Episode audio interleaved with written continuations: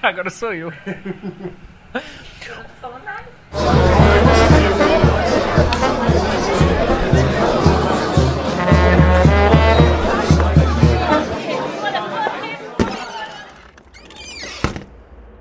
Introvertendo, um podcast onde autistas conversam.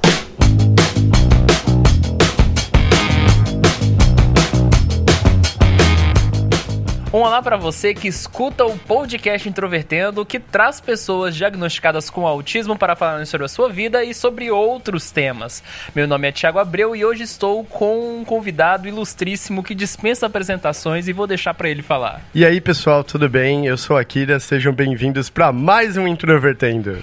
E se você quiser acompanhar o nosso podcast, você pode encontrar a gente no nosso site, que é introvertendo.com.br. Você também pode acompanhar a gente nas redes sociais. Nós estamos no Facebook, no Instagram e no Twitter.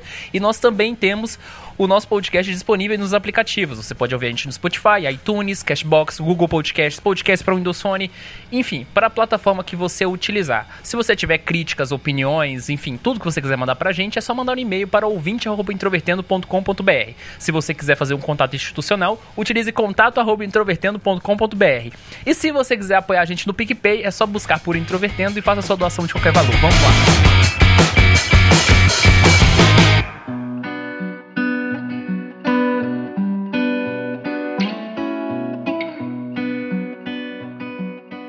Antes de a gente começar a fazer perguntas naquele padrão de entrevista, que na verdade é muito mais um diálogo, mas eu queria lembrar a primeira vez que eu te vi na internet.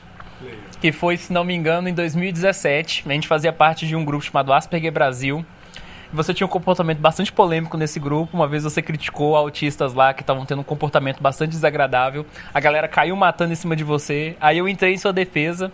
E eu lembro que umas semanas depois você começou a gravar vídeo. A galera incentivou a você chegar no canal do YouTube e tudo mais. E aí eu quero te perguntar: o que te motivou mesmo a criar o canal? Foi exatamente esse grupo, porque uma das coisas que eu vi nesse grupo é que tinham pessoas não autistas que estavam atrás de laudo né, um laudo falso para conseguir benefícios. E aquilo, eu senti uma atitude muito escrota da parte das pessoas. E eu comecei a querer pontuar aquilo para os outros autistas. Tipo, gente, se você passou em sete médicos e sete médicos falaram que você não é autista, então você não é autista. A chance de você passar em sete médicos e sete médicos serem ruins você não é autista. E aí a pessoa fala assim: Mas eu preciso do diagnóstico, senão eu não consigo desconto na minha faculdade. Aí eu, tá, isso você tá querendo usar o autismo em seu favor. Você pode ter outras comorbidades, você pode ter outros problemas, mas pode não ser autismo. E aí, como as outras pessoas que estavam no grupo não podiam se expressar, senão elas seriam mandadas embora também, elas falaram para mim: Meu, você fala muito bem, você está escrevendo muito bem, você está esclarecendo muitos pontos polêmicos. E eu acho que você deveria ter um canal onde você acessasse mais pessoas. Deveria tentar fazer isso no YouTube. Aí, quando eu comentei isso com a minha psicóloga, ela achou legal a ideia. E aí, eu comecei a tentar gravar. Eu lembro, inclusive, que naquela época a sua foto de perfil era com a máscara. Você usava um negócio assim? Um nariz e um bigodinho. Exatamente. Aí, a partir disso, você acha que esse tipo de comportamento ainda é muito comum na comunidade do autismo? Hoje, é, a gente tem mais pessoas falando sobre o autismo, então até eu mesmo eu acho legal que eu consegui meio que motivar mais pessoas a participarem dos movimentos autistas, a se incluírem, a, a se engajarem na causa, mas infelizmente a gente ainda tem pessoas que se aproveitam, é o jeitinho brasileiro, né? As pessoas falam, ah, tá todo mundo aproveitando essas vantagens, então eu também vou, vou fingir aqui que eu tenho um problema na coluna para eu ganhar um desconto na compra do meu carro sabe? Só que você está tirando o direito de outras pessoas. Então, conforme vai havendo essa corrupção, tanto intelectual quanto essa corrupção, vamos, vamos falar assim, de diagnóstico, é, você está minando a, os incentivos que o governo acaba dando para as pessoas com alguma deficiência ou alguma limitação intelectual. Inclusive, o próprio governo federal, há uns meses atrás, estava reclamando disso, falando que eles queriam tirar digamos assim, de todo mundo falando que tinha abuso no sistema. E aí, às vezes, o governo no comportamento acaba piorando justamente por causa desses casos, né? Eu queria te perguntar o seguinte: nós que falamos muito de autismo na internet, eu acho que a gente ainda corre um, um certo risco de sermos vistos assim como pessoas cuja vida se resume ao autismo tudo é autismo e tudo mais.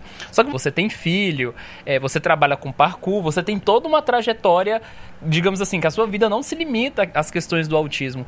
E eu queria perguntar para você sobre uma questão que eu acho que é bastante interessante do seu ponto de vista de experiência, que é como que tem sido a sua experiência em ser pai. Acho que foi um dos maiores desafios da minha vida. Em nenhum momento no parkour, ou em trabalho, ou em relacionamento, eu passei por um baque tão forte quanto ter uma pessoa compartilhando meu DNA e uma pessoa 100% dependente de mim. Então, esse é uma boa pergunta. Eu gostei da pergunta. Valeu.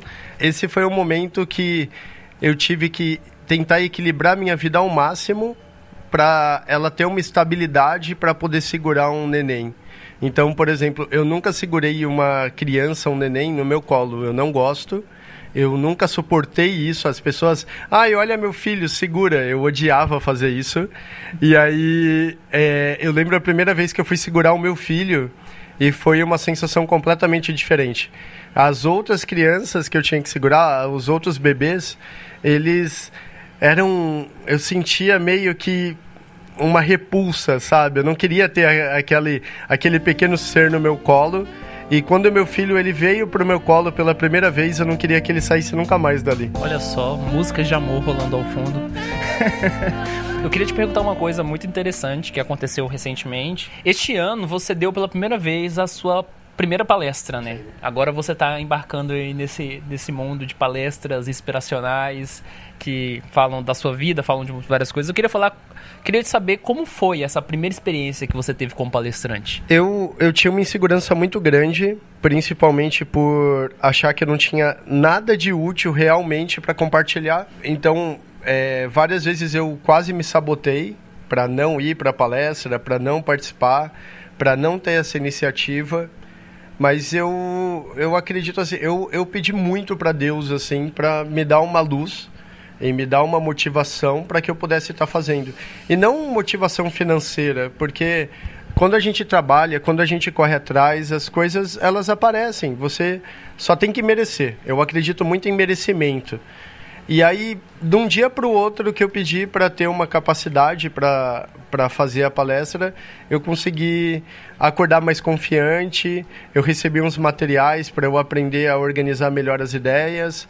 E aí eu consegui dar a primeira palestra de uma forma é, animada. Eu nunca, eu odeio quando a gente traz o autismo como doença, como um fator 100% limitante.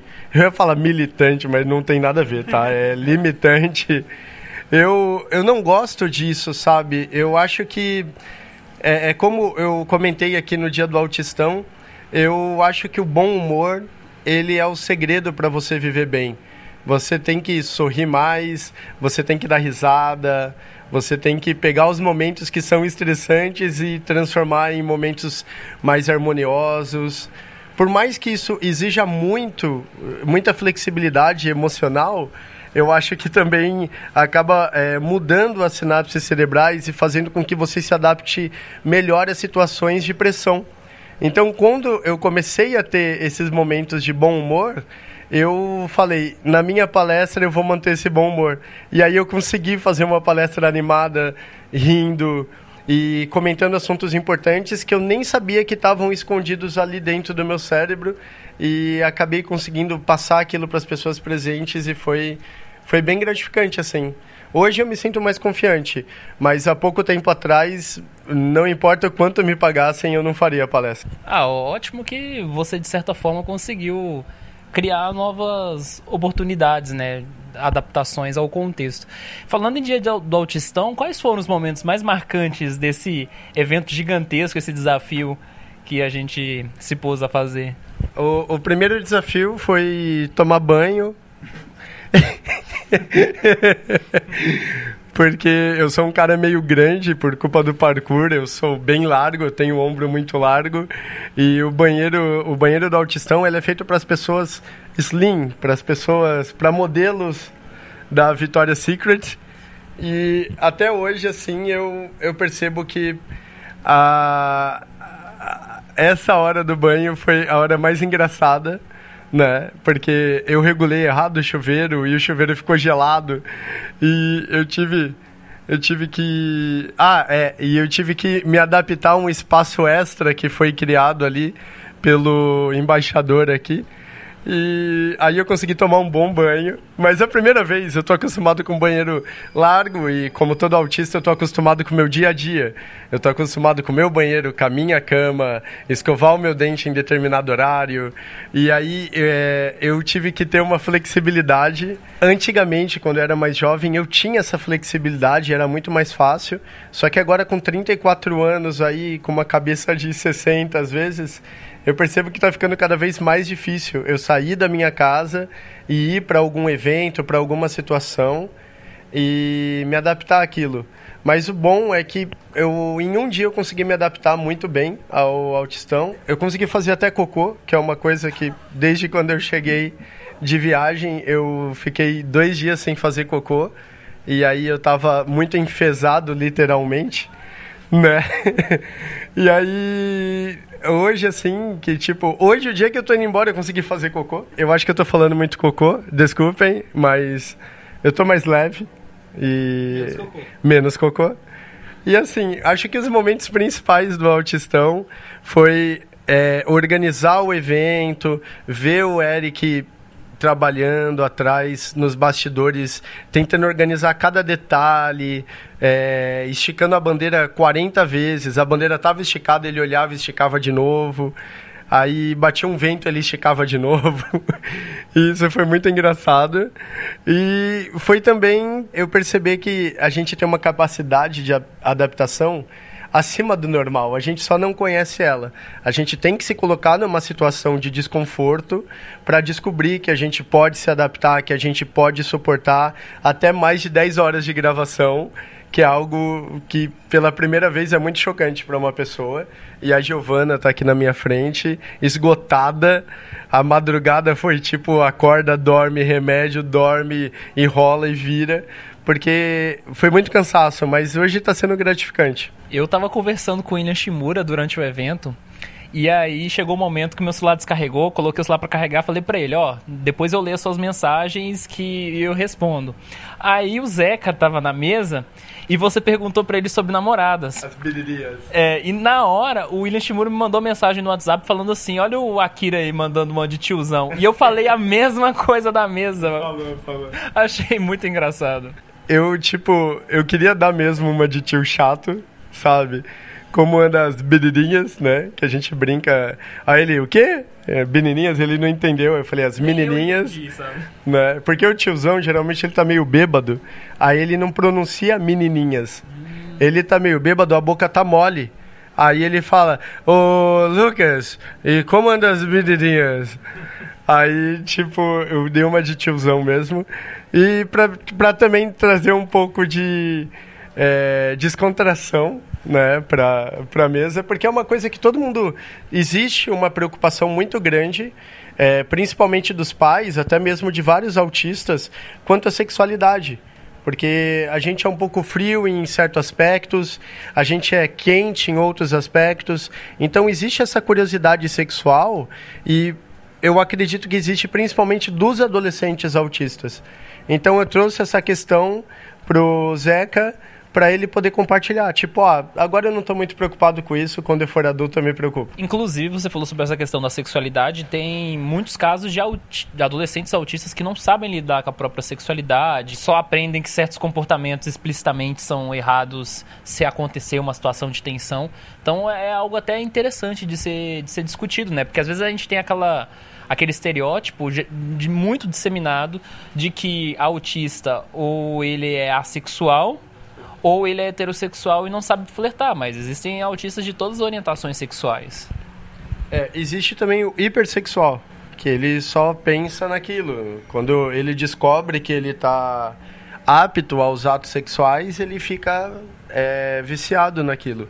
Então, assim, eu tive alguns momentos é, na minha infância, eu tive um, eu fui abusado sexualmente. Eu nunca comentei isso no YouTube porque acredito que eu não estou preparado, né? Então é a primeira vez que eu comento sobre isso. Perto da casa onde eu morava em Bauru tinha uma loja de revistas, aonde um senhor, um senhor um velho assim de uns 60 anos para mais, ele trabalhava lá envelopando as revistas, plastificando as revistas e como as crianças não brincavam comigo, eu ia lá e perguntava se ele tinha algum gibi que eu podia ler.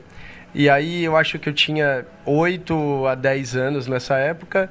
E aí ele começou a me mostrar gibis pornográficos, né? Pra, pra me excitar. E ele começou a passar a mão em mim, fazer, me, fazer com que eu passasse a mão nele. E aquilo para mim foi a, a primeiro, o primeiro contato que eu tive com, com essa parte sexual e eu não sabia que aquilo era errado. Eu não tinha essa condição, eu não sabia que eu estava sendo abusado, né, naquela, naquela época. E aquilo para mim foi uma coisa normal, assim.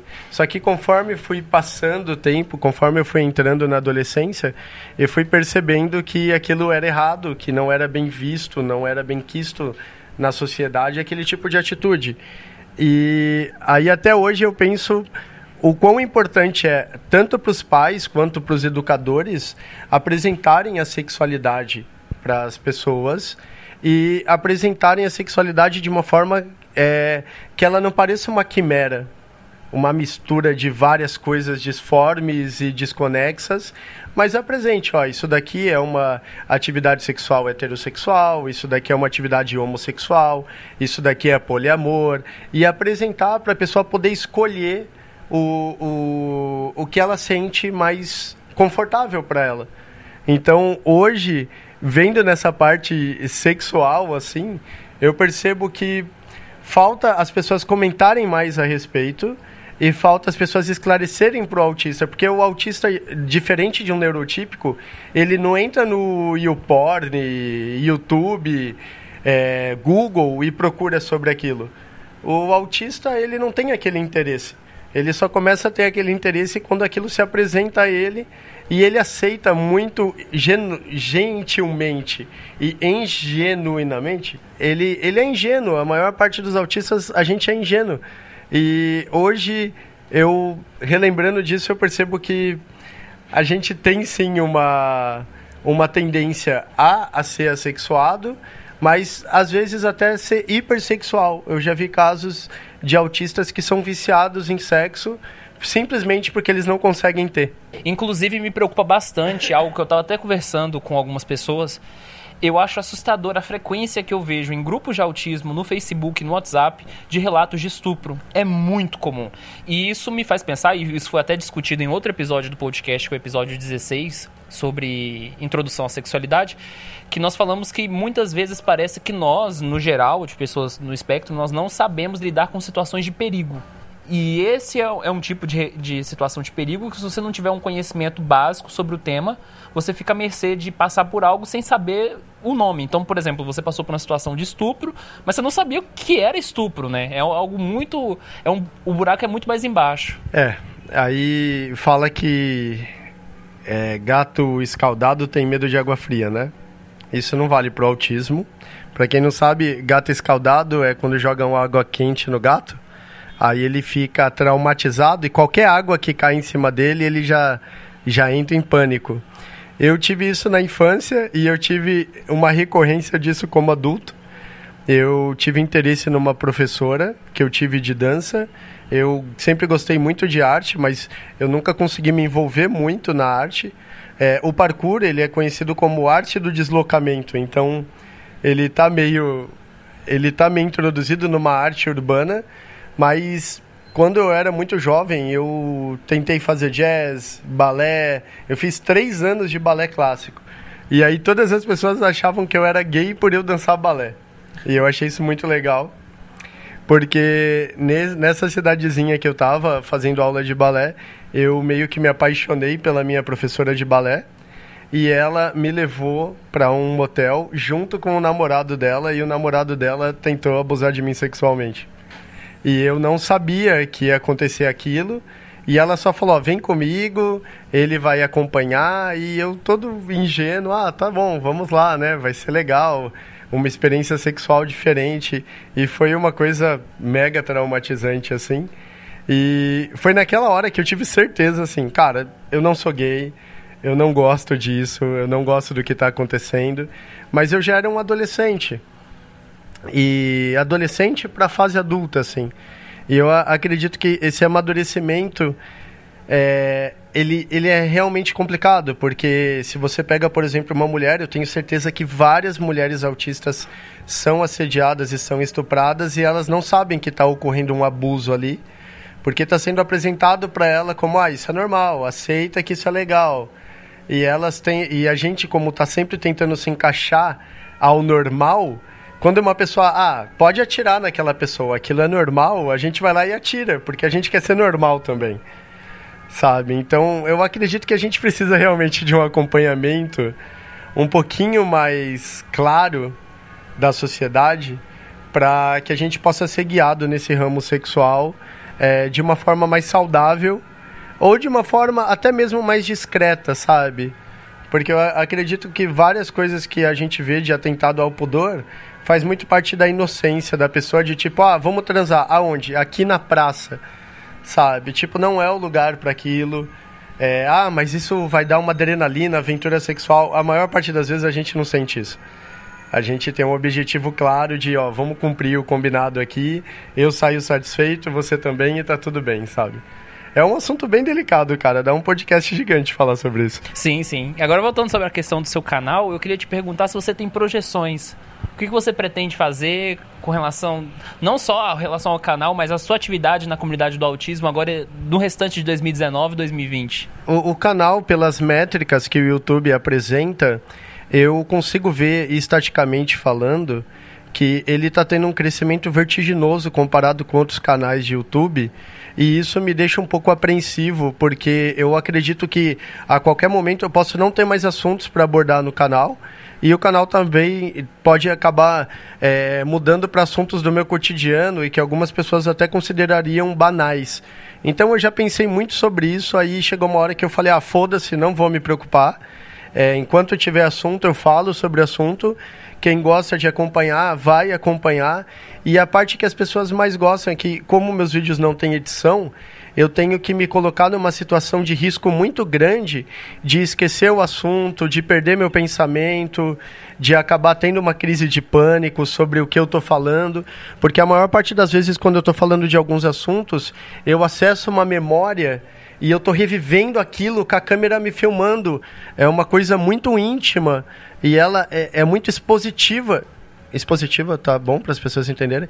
Então, é, é, eu não gosto muito desse excesso de exposição, mas eu sinto que esse excesso de exposição ele joga na cara das pessoas a realidade que muitas das vezes o autista está escondendo dentro dele. E aí eu tô colocando aquilo para fora, seja xingando, seja chorando, seja ficando bravo, seja tendo falta de ar, seja limpando o nariz na frente da câmera. É, hoje as pessoas são muito estátuas, manequim, né? Todo mundo é muito manequim. Eu sou limpo, eu sou bonito, eu sou educado, eu sou polido.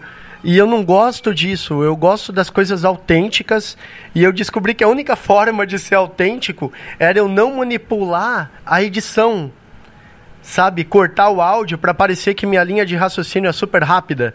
Então, eu botei na minha cabeça que o que eu tenho de objetivo para o canal do YouTube é que ele continue sendo autêntico. Ah, mas quantas pessoas você quer ter? Eu não quero ter ninguém. Eu quero que as pessoas que estejam lá sejam as pessoas que precisam dos vídeos.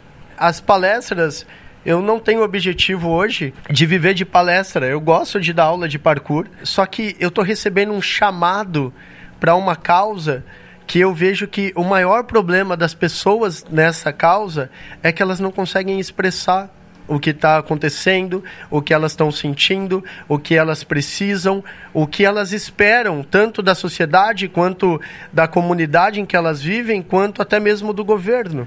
E eu tenho essa habilidade. Então, nossa, você é a única pessoa que pode falar disso. Aí eu falo, eu quero que todos se ferrem e eu não vou falar. Eu acho que isso seria muita hipocrisia da minha parte. Eu nasci com uma habilidade de conseguir me expressar que outras pessoas não têm. E por mais que eu tenha também o, os problemas que eles têm, eu me sobressaio nesse ponto. E eu, eu percebendo isso, eu percebo assim, eu posso usar isso para que eu seja uma pessoa acima do normal e eu fique rico e vou viver num lugar maravilhoso, vou morar em Mônaco, sabe? Por que Mônaco? É que foi a primeira cidade que eu lembrei agora. Ela é pequenininha, sabe? Ela é uma cidade rica, uma cidade elegante. É porque eu achei tão específico, é tipo você falar, eu vou morar em Pindamonhangaba, sabe? Entendi. É, eu, eu posso falar outras cidades também que eu poderia morar, mas seriam muitas cidades. A, a questão é que eu poderia pegar todo o meu intelecto e toda a minha inteligência, eu podia aplicar na bolsa de valores, eu poderia virar um coaching profissional, eu poderia criar um curso online para auxiliar autistas a aprenderem a conversar, eu poderia fazer milhões de coisas que me gerassem dinheiro. Só que a gente tem, cada tempo que passa, a gente tem que ter um objetivo um pouco mais altruísta, no, no meu ponto de vista. E eu treinei muito desde pequeno a arte da empatia, de me preocupar com a outra pessoa, de me colocar no outro lugar dela. E a empatia virou um vírus. Hoje eu não tenho a empatia como uma habilidade social. Eu tenho a empatia como um vírus. Eu sou contaminado pela empatia, virou um hiperfoco e ele não se desliga. Então, eu hoje que eu percebo que eu fui contaminado, eu muitas vezes sinto falta da época que eu era antipático eu gostaria de ligar um foda-se de novo para a sociedade e deixar todo mundo morrer. Mas hoje eu me preocupo em ter uma sociedade boa. Tanto para as pessoas que eu vou conhecendo, o Eric, Tiago, Giovana, Ludmila, o Zeca, todas as pessoas que vão passando, eu vou criando uma situação que eu me preocupo de eles terem um lugar bom para eles viverem, de eles terem condições boas para eles conviverem. Queria agradecer imensamente a sua participação. A gente tentou gravar várias vezes, teve vários problemas, é congestionamento, era pneumonia, um monte uhum. de, de, problemas. Enfim, é, o Introvertendo está de portas abertas para você e, e, é isso. Muito obrigado. Eu agradeço o Introvertendo e eu agradeço a iniciativa também da gente ter um podcast voltado para autistas e voltado principalmente para várias situações do autismo que muitas pessoas fora não é, acabam desconhecendo. Então, hoje, eu percebo que os médicos, doutores, psicólogos, psiquiatras, neuro, neuropsiquiatras, é, eles estão deixando de olhar para os livros e estão começando a olhar mais para os pacientes, porque os livros estão muito ultrapassados. E esse tipo de iniciativa que alimenta novos estudos, novas medicações, novos tratamentos, e eu acho que isso é muito importante. Então eu agradeço por estar participando também.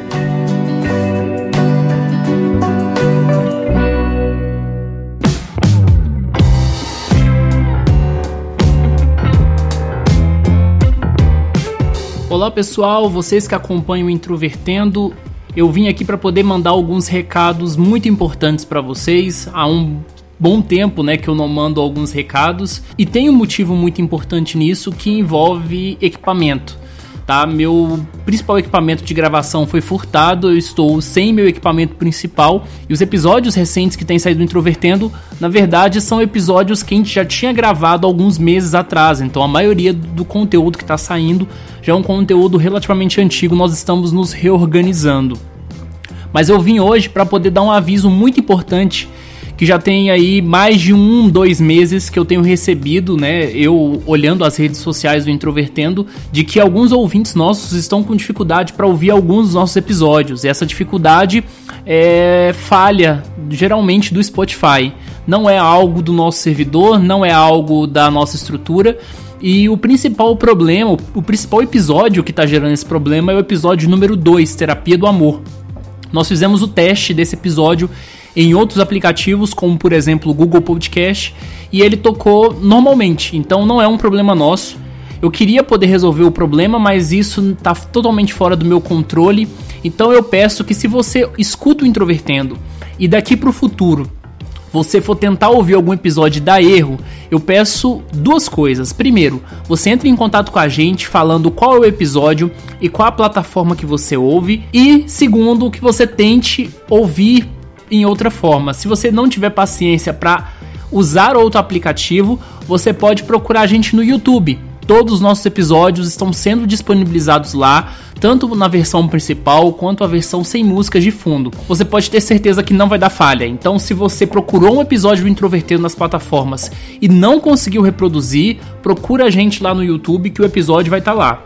Nem todos os antigos estão, por uma série de questões mas dos episódios do 40 para frente, mais ou menos, todos podem ser encontrados no YouTube. Então é um lugar seguro para você encontrar. E eu também estou usando esse momento para agradecer a duas pessoas que têm nos ajudado no Padrim, que é o Cristiano Forte e a Priscila Andrade. Os dois têm financiado o Introvertendo e é por meio dessas pessoas que o podcast continua na ativa. Então, muito obrigado. Se você quiser ajudar o Introvertendo, você pode ajudar a gente pelo Padrim. Lá tem várias opções e recompensas com valores fixos. E você também pode ajudar a gente pelo PicPay. Entrando no PicPay, você doa o valor que você quiser. Então você tem essas duas opções. Queria dizer que nós temos mais episódios aí programados. Nosso canal no YouTube voltou com toda a força. E agora nós temos uma novidade muito interessante que daqui a algumas semanas nós vamos ter vídeos da Liga dos Autistas também no nosso canal do Introvertendo. Então vocês não verão vídeos somente da equipe do Introvertendo, mas também verão vídeos do pessoal da liga que tem colaborado com o Introvertendo já essa parceria desde o ano passado. E se você é o nosso ouvinte e você tem vontade, talvez, de falar sobre algum tema importante e você queira gravar um vídeo ou falar isso em áudio, entre em contato com a gente, envie o seu material. Nós estamos abrindo espaço agora para pessoas que queiram gravar vídeos ou que queiram falar sobre temas relacionados àquilo que elas lhe interessam. E nós, digamos assim, cedemos espaço no nosso podcast ou no nosso canal do YouTube para isso, certo? E o nosso quadro está aberto, então quando as pessoas quiserem mandar, o caminho está completamente aberto. Siga a gente nas redes sociais, nós estamos no Facebook, Twitter e Instagram. Nós temos nosso site que é introvertendo.com.br e um fórum que é fórum.introvertendo.com.br, que toda sexta-feira a gente vai liberar episódio e toda terça-feira lá no nosso canal a gente libera vídeo. Então muito obrigado, obrigado a você que ouviu até o final e até a semana que vem, quando a gente vem com mais um episódio inédito.